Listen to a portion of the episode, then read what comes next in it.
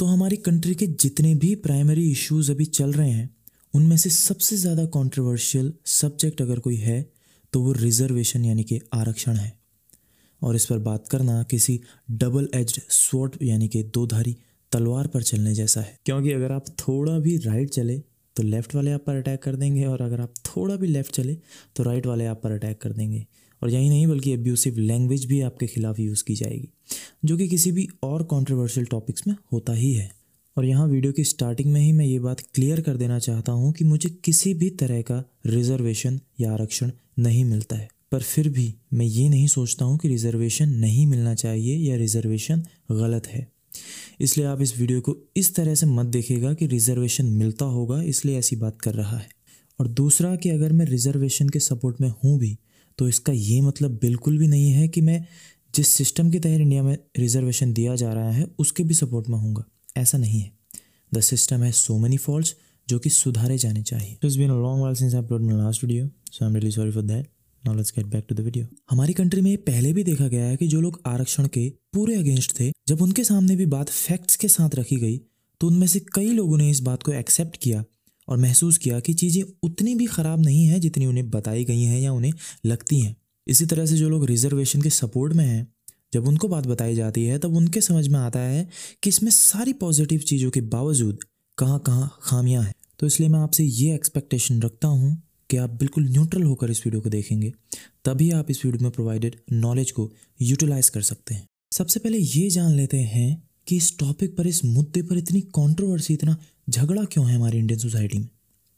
तो ये सब झगड़ा इसलिए है क्योंकि इसमें जो चीज़ दाव पर लगी है ना, वो है रिसोर्सेस संसाधन।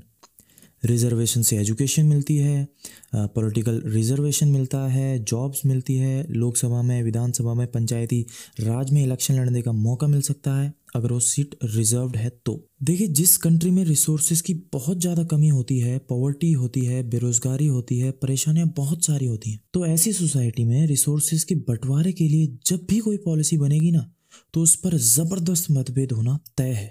क्योंकि रिसोर्सेज किसी भी इंसान की फंडामेंटल नीड होती है। और जब इनमें से किसी के साथ समझौता या कॉम्प्रोमाइज़ होने लगता है या हमें अपने हाथ से कोई चीज़ निकलती दिखाई देती है या हाथों में कोई चीज़ आती दिखाई देती है तो ऐसे टाइम पर हमारा लालच हमारे तर्कों पर भारी पड़ जाता है और हम उनके सपोर्ट में किसी भी हद तक चले जाते हैं या अगेंस्ट में किसी भी हद तक चले जाते हैं। होता क्या है कि अगर आपको आरक्षण मिलता है तो आप लगातार एक ऐसी कम्युनिटी में रहते हैं जहाँ पर आपको स्टार्ट से एंड तक उसके फेवर में बहुत सारी बातें बताई जाती हैं। साथ में ये बताया जाता है कि बाकी लोग हमसे ये चीज़ छीनने वाले हैं। इन लोगों ने हज़ारों साल तक हम पर शोषण किया और आज जब हमको मौका मिला तो ये हम लोगों से छीनने वाले हैं आरक्षण।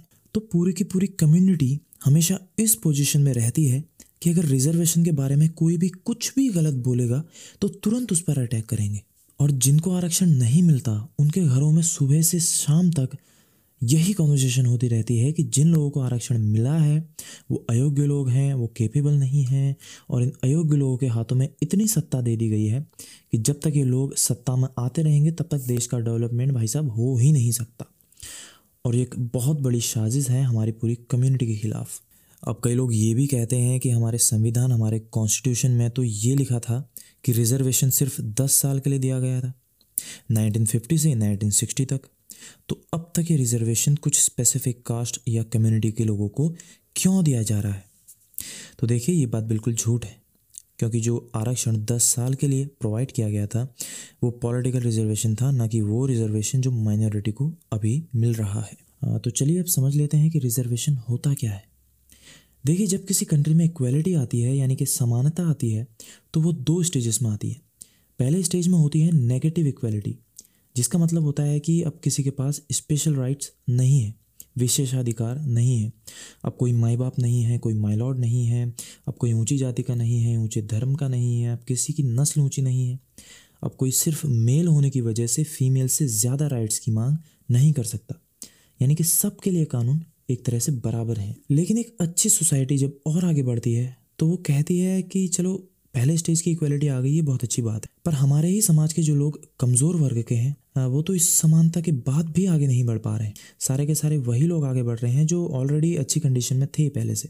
क्योंकि जो अच्छी कंडीशन में है, उसके बच्चों को अच्छी एजुकेशन मिलेगी, अच्छी जॉब्स मिलेगी। कंपटीशन में वो कहाँ ही छोड़ेगा किसी और को? तो अगर समाज में कायदे की बराबरी लानी है तो ये ज़रूरी है कि जो पिछड़े वर्ग के लोग हैं उनको मेन स्ट्रीम मुख्य धारा में लाने के लिए कुछ स्पेशल राइट्स दें। और जब ये शुरू हो जाता है ना, तब बोलते हैं कि पॉजिटिव इक्वलिटी शुरू हो गई है। तो अब से अगर कोई आपसे कहे कि आरक्षण तो इक्वलिटी यानी कि समानता के खिलाफ है तो आप कहें कि आरक्षण नेगेटिव इक्वलिटी के खिलाफ है और पॉजिटिव इक्वलिटी के बेसिस पर है। सो अब फ्रेंड्स क्योंकि ये टॉपिक अपने आप में बहुत बड़ा है, इसलिए इसके सारे डायमेंशंस को मैं एक सिंगल वीडियो में कवर नहीं कर सकता। So if you want another part of this video please let me know in the comment box. Uh, till then peace out. Bye bye